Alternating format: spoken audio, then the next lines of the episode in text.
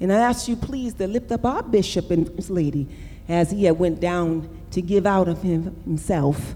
Pray that God would pour back into him. But I'm so grateful that he knows that while he's away, and he'll be back on Tuesday with us, but he has the saints that's here that's praying for him. But I do honor him and our First Lady, to Elder Short, Elder Wade, ministers, deacons, deaconess, to my daughter Trifina, and my son, Minister Robert Jr. I thank God for my children, to my husband, Elder Elect Martin, who is the priest of our home. I thank God for him. And to the first time guests, visitors, and to you, my Shiloh family, I count it a privilege and an honor to stand before you behind this sacred desk to declare the word of the Lord on this day, Pentecost Sunday. But before we go into to the word, let me invite you to bow your heads and pray with me. Holy, holy, holy, the Lord thy God Almighty, the one that is, the one that was, and the one that's still yet to come. I am privileged to stand before you ah, to declare your word. We ask that you speak Holy Spirit. For your servants are listening. I pray that your word will cause yokes to be broken and curses destroyed. Let the wind blow as it is your very breath. I thank you, Father, that your power is real and it's moving like a mighty force and it has no boundaries and no limitations. Quicken our spirits to have a deeper relationship with you. Holy Ghost, we give you the right of way. Ah, take total control of this yielding vessel that I may boldly declare your word. In the name of Jesus, who is the Christ. And all those that agree, say amen if you would revisit your Bibles with the passage that was already read in your hearing, that is generally heard only once a year on Pentecost Sunday, and is found in my favorite book of the Bible, the Acts of the Apostles, Acts chapter 2, verses 1 through 4. And those of you who are physically able, please stand with us as we together reverence the reading of God's holy word. And from the New Living Translation of the Bible, God's word is as follows On the day of Pentecost, all the believers were meeting together in one place. Suddenly, there was a sound from heaven like the roaring of a mighty windstorm and it filled the house where they were sitting. Then what looked like flames or tongues of fire appeared, settling on each of them. And everyone present was filled with the Holy Spirit and began speaking in other languages as the Holy Spirit gave them this ability.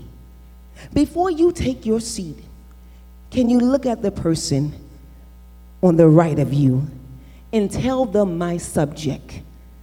When the Holy Spirit entered the room. Oh, come on now and look at on the person on the right of you and repeat my subject. When the Holy Spirit entered the room. Ah, you may be seated in the house of the Lord. Those of us who yearn for the manifestation of God's presence and power come to church on Sunday with the expectation of an unusual worship. Whether it's on Pentecost Sunday or any Sunday of the month. I don't believe that I'm alone when I say that I desire to be endowed with the power from on high. Or oh, I don't believe that I'm by myself when I say I desire to experience God, the God who performs miracles. I yearn to experience the God that the Bible speaks about, who opened up blind eyes. I yearn to experience the God who make the lame to walk. Oh, let me know if I'm alone in this because I'll make my exit. But when I come to church, I want to experience the Trinity God the Father, God the Son, and God the Holy Spirit. I want to experience Him without limitations. And as we read about an experience in Acts chapter 2, we are reminded of the day of Pentecost. Pentecost is a significant day it is the Christendom, in the Christendom. It's important to note that Pentecost is the 50th day following the resurrection of Jesus Christ. It is the day that links the church to Christ.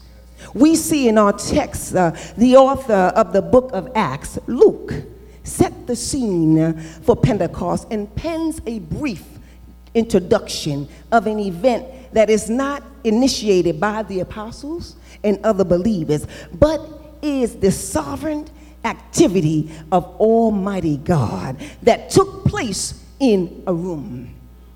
The Bible does not record what room the apostles and the other believers were in, but clearly states that they were meeting together in one place.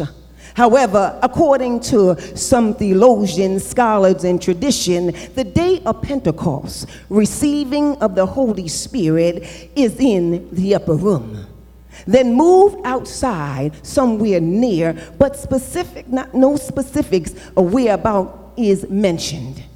But during my studies, I came across much debate on the subject a placement of the apostles and other believers on the day of Pentecost. And after my studies, I came to the conclusion whether they were in the upper room, the lower room, the front room, or the back room. The fact remains that the promise of the Holy Spirit came into fruition because God, the Holy Spirit, showed up. Hmm. Oh, it's possible that the room that they were in could have been the upper room. And if that is the case, then the disciples had been in that room many times. They experienced good times and some bad times, disappointments and discouragement. It was in that room with which they were all too familiar with. Ah, if it, it would have been the room uh, where the humanity of each apostle was verbally, ah, was vibrantly portrayed, giving us a glimpse into our hearts and nature as well as into the unrelenting love of our Savior, Jesus Christ. This is the same room where Jesus sat at the table and shared the meal with his disciples, known as the Last Supper, the Lord's Supper, or the Holy Communion, where Jesus, the Son of God, instituted this Christian rite. But I can only imagine how the event unfolded. Jesus looked upon the disciples while he held the bread in his hand, and then he broke it and said, This is my body that is broken for you. And then he uh, poured the wine and said, uh, This is my blood that's shed for you. Through the Holy Communion, as Christians, we remember both Christ's sacrifice and his suffering on the cross. The first Sunday of each month, we collectively take communion. Uh, it was in the same room Jesus predicted that one of his very own uh, disciples would betray him.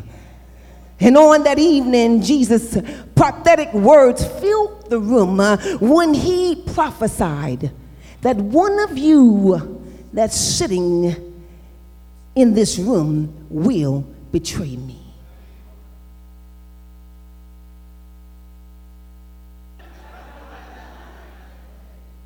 And after he had spoken those words, he looked Judas in the eye and said, Whatever you do, do it quickly. Indicating that Judas is the one who would betray him. In that very room, uh, Jesus foretold Peter's denial. As much as Peter desired to follow Jesus and lamented that he would lay down his life for his sake, Jesus said, No, you won't, Peter. Some of you know some folks uh, who will be loyal to you when you're on the mountaintop. But soon as things take a bad turn and it looks like you're in the valley, the friends you were once loyal to and were loyal to you will desert you. Mm-hmm. Oh, so Peter was the one who said, Lord, I would lay down my life for you. And Jesus said to Peter, Peter, I tell you, before the rooster crows three times, you will deny me. It wasn't enough that Peter denied Jesus, but another disciple doubted Jesus' resurrection. When the disciples told Thomas that we have seen the Lord who was crucified, he is no longer dead, but alive. Thomas's response was, Unless I see in his hands the imprint of the nails, I will not believe. Uh, you know, Thomas reminds me of certain people. Uh, you know, the ones that you make the mistake of sharing a word that God has spoken to you or a vision that God has shown you. And rather than being excited with you, their response is an outright doubt. And you made the mistake of hanging around long enough to rub off on you. And before you knew it, the very word that God had spoken to you, you're doubting. Oh, you were once certain of that word, but now you're doubting. The word that Jesus spoke to Thomas, that on the third day I will rise again, Thomas doubted. Oh, it was the same room uh, where Jesus came through the shut doors and stood in the midst of Thomas. And that wasn't enough evidence for Thomas. Seeing Jesus was not enough to satisfy Thomas's doubt. He wanted to be certain that it was not a ghost, but flesh and blood that stood in his presence. So I imagine that Jesus walked directly over to Thomas and he said, Reach out your hand and put it into my side. And I like to believe that Thomas reached out his hand and put it into Jesus' side. And when he realized that it was not a ghost, he said, My Lord and my God, my Lord and my God, it's really you. It's really, really, really you. You know, one may say, How can Jesus' disciples the ones who walked and talked with him, deny and doubt him. Well, it seems to me that some of us in this room are experiencing some form of denial and doubt. You know, I'm not wanting to gossip, so you didn't hear that from me. But not towards God the Father and God the Son, but towards God the Holy Spirit. There are some believers who proclaim to be disciples of Jesus Christ who are just like Thomas and Peter. They doubt and deny the Holy Spirit. In this sanctuary, this room, if you will, uh, this sacred place, uh, there are people who don't believe in God, the Holy Spirit. Those who deny his presence of the Holy Spirit Sunday after Sunday. But the same Holy Spirit who entered the room on the day of Pentecost, as recorded in Acts chapter 2 of our text this morning. You know, prior to the Holy Spirit entering the room, the Bible says that the believers were meeting together in one place. They were sitting and waiting for the Holy Spirit. And one of the things that we can glean from this passage is when the Holy Spirit entered the room, he entered suddenly.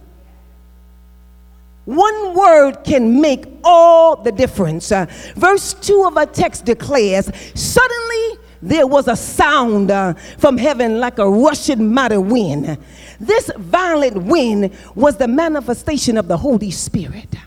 Uh, he came suddenly. Uh, we should take comfort in knowing that at any given moment, our circumstances that can look as if everything is falling apart uh, and it look like as everything is going haywire. It looks like the enemy is at our feet and it looks like he got us against the wall, into a, back into a corner. And defeat is lingering over our head. But let me remind you that we serve a suddenly God. That God can and God will suddenly intervene uh, in your situation and turn it upside down. Oh, yes, He will. Most of us in this room can testify to having suddenly experiences where we may have been in a car driving down the road and another car came out of nowhere and just missed hitting us. But God suddenly uh, showed up. Some of you have been in a situation where you worked on a job uh, where the position was being redlined, uh, and when you went to work to pack up your things. But suddenly, uh, God showed up. Uh, some of you had an experience uh, where you should have received a shut off notice. But when you called the electric company, suddenly, suddenly, suddenly, your situation changed. And you was not in the dark because God suddenly showed up. We serve a suddenly God. God can intervene at any moment He chooses. Our world can look one way, and at a moment, it can be completely turned around just because God showed up in His power. Oh, come on, somebody say, not by might, nor by power. And somebody else saying, but by my spirit, says the Lord. The Bible says, suddenly a sound like the blowing of a violent wind came from heaven and filled the whole house where they were sitting. This wasn't an actual wind. It was a supernatural sound. It was not a sound of a gentle breeze, but the sound of a violent wind. One of the ways our Heavenly Father has communicated with His sons and daughters is through sound. The ear canal can provide sensory experiences that reveals the heart and mind of God. We see this in the Old Testament, in the book of Exodus, the 19th chapter, where Moses entered and encountered God's voice in the midst of thundering and lightning. And the Bible says, on the third day in the morning, there was thunder and lightning and a thick cloud on the mountain. Now, Mount Sinai was completely covered in smoke because the Lord has descended upon it in fire. And the smoke ascended like the smoke of a furnace, and the whole mountain shook violently. And the Lord called Moses up to the top of the mountain, and Moses went up this was the similar situation that took place on the day of Pentecost when the disciples and the other believers encountered God, the Holy Spirit, through a force of a fierce, unexpected sound. The author Luke, as he recounts the story, says, Suddenly, a sound like a mighty rushing wind came from heaven. He did not rise gradually as common winds do, uh, but he was at the height immediately, and it filled the whole house uh, where they were sitting. Uh, the prophetic encounter had an auditory dimension.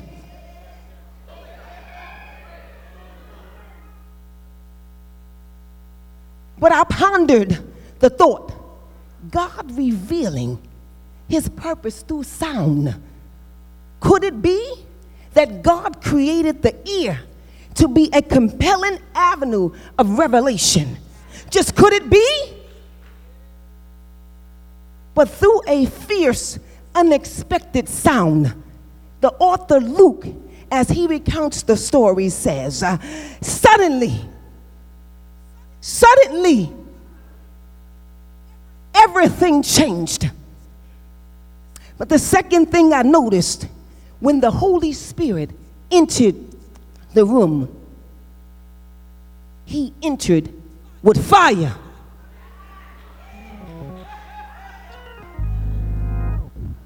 We are told in verse 3 after the Holy Spirit suddenly entered the room, they saw what seemed to be tongues of fire that separated and came to rest on each of them. This was not a natural fire, it was the manifestation of the glory of God. They saw something that looked like a mass of flames that appeared over the whole group. Then it broke in a single tongue that looked like a flame or fire that settled on each of them. The symbolism suggests that they were not only empowered as a group, but as individuals as well. That means that everyone in the room was there for one purpose. They were waiting for the Holy Spirit, the advocate, the teacher, the counselor. But one thing we know about fire is this you can take one flame and start a forest fire.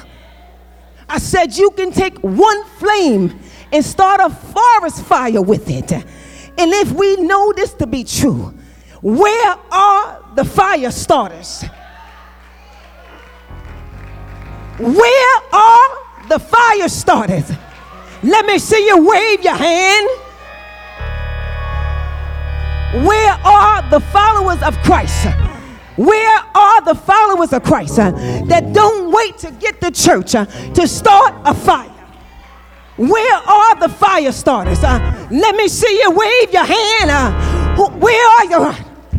You are the ones uh, that don't wait to get the church uh, to start a fire. You could be home uh, in your kitchen uh, cooking dinner and turn on the stove uh, and get a glimpse of fire as it relates to the Holy Spirit. Uh, and you start praising God with a frying pan in your hand. Where you at? Where you at?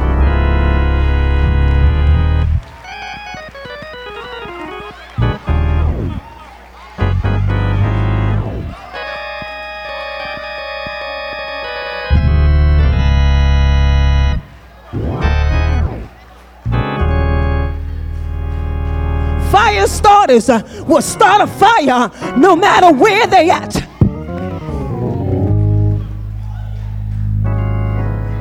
But Jeremiah says it like this it's just like fire shut up in my bones.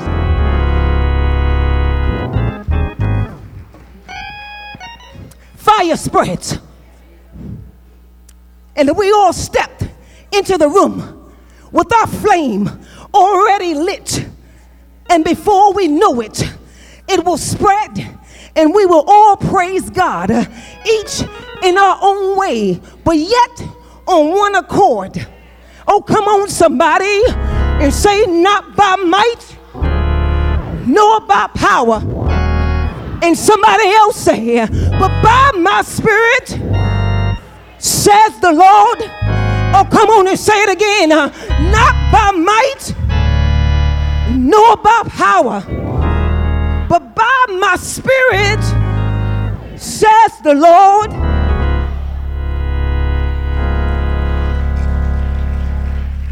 See, fire is common evidence of God's presence. In the Old Testament, God met with Moses at the burning bush. He led Israel with a pillar of fire. Elijah went to heaven with a chariot of fire. There were manifestations of the fire at Mount Sinai, whom the law was given. Listen to the description of what it was when the law was given at Mount Sinai in Exodus, the 19th chapter. Moses led the people out of the camp to meet with God, and they stood at the foot of the mountain. Mount Sinai was covered with smoke because the Lord descended on it in fire. The smoke billowed up from it. The smoke went up like a furnace. The whole mountain trembled violently, and the sound of the trumpet grew louder and louder. Then Moses spoke, and the voice of God answered. At Sinai, God was signifying that something very important was going to take place on the day of Pentecost. The signs of fire and wind were doing the same thing. It was signifying that something very important was going to take place because the Holy Spirit entered the room. The last thing that I glean from the Holy Spirit when he entered the room. As verse 4 states, all of them were filled with the Holy Spirit and began to speak in other tongues as the Spirit gave them this ability. Although one could say that the day of Pentecost could never be duplicated or fully grasped, the same flood of the Holy Spirit that filled the room where the apostles and other believers were sitting suddenly showed up uh, many years ago uh, in my prayer room uh, for a brief moment. I relived the day of Pentecost. I can remember uh, on that evening uh, feeling compelled to pray. Uh, I entered into my prayer room and I kneeled down and I opened my hands in a cup position and began to worship the Lord. And I kept on thinking uh, back on the entire week uh, as I asked the Lord uh, to baptize me with the Holy Spirit, uh, with the evidence of speaking in an unknown tongue. Uh, I wanted it more than anything. I wanted it more than anything. oh, then suddenly it happened. an awesome presence came over me. it came over me. I could feel it all over my body. I can feel it all over me. And I begin to speak uh, in an unknown language. Uh, the Holy Spirit uh, took over my tongue uh, and I started. It.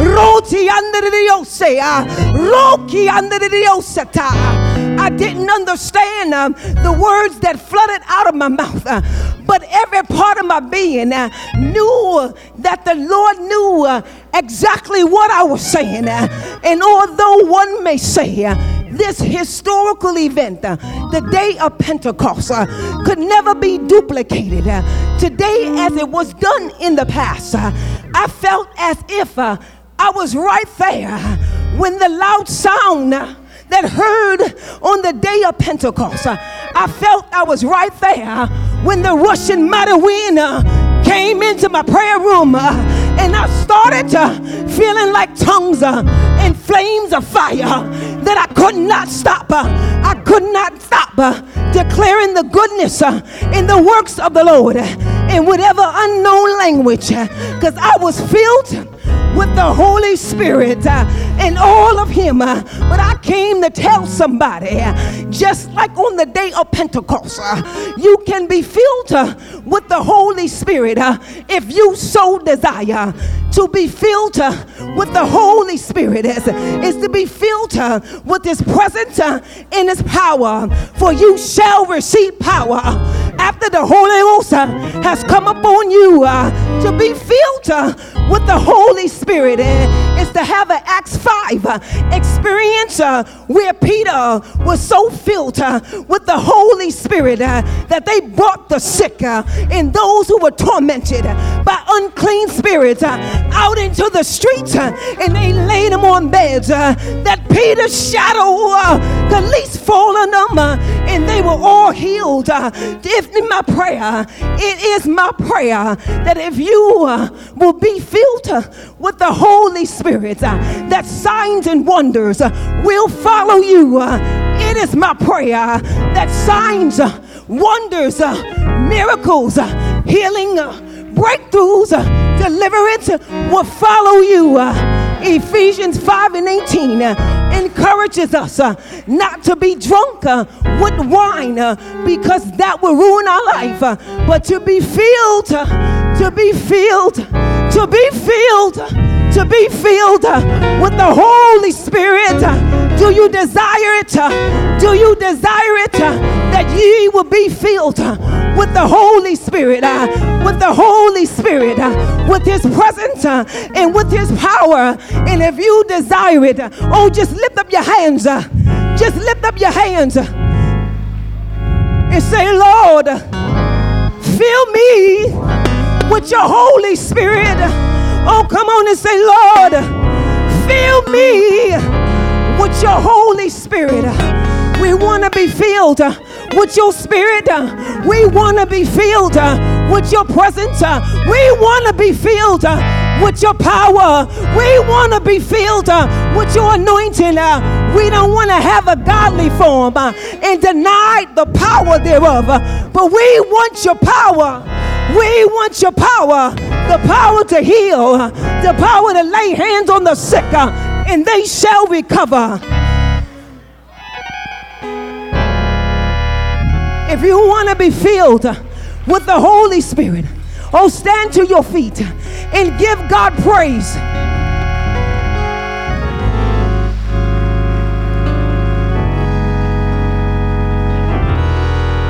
Hallelujah. Hallelujah. Hallelujah. Hallelujah. Hallelujah. Thank you, oh God. Thank you for your spirit. Thank you for the gift of the Holy Ghost. Thank you for his presence. Thank you for his power. Amen. Oh, bless the name of the Lord. Hallelujah.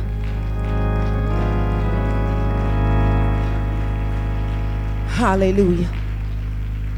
Oh, every head bowed and every eye closed. Hallelujah.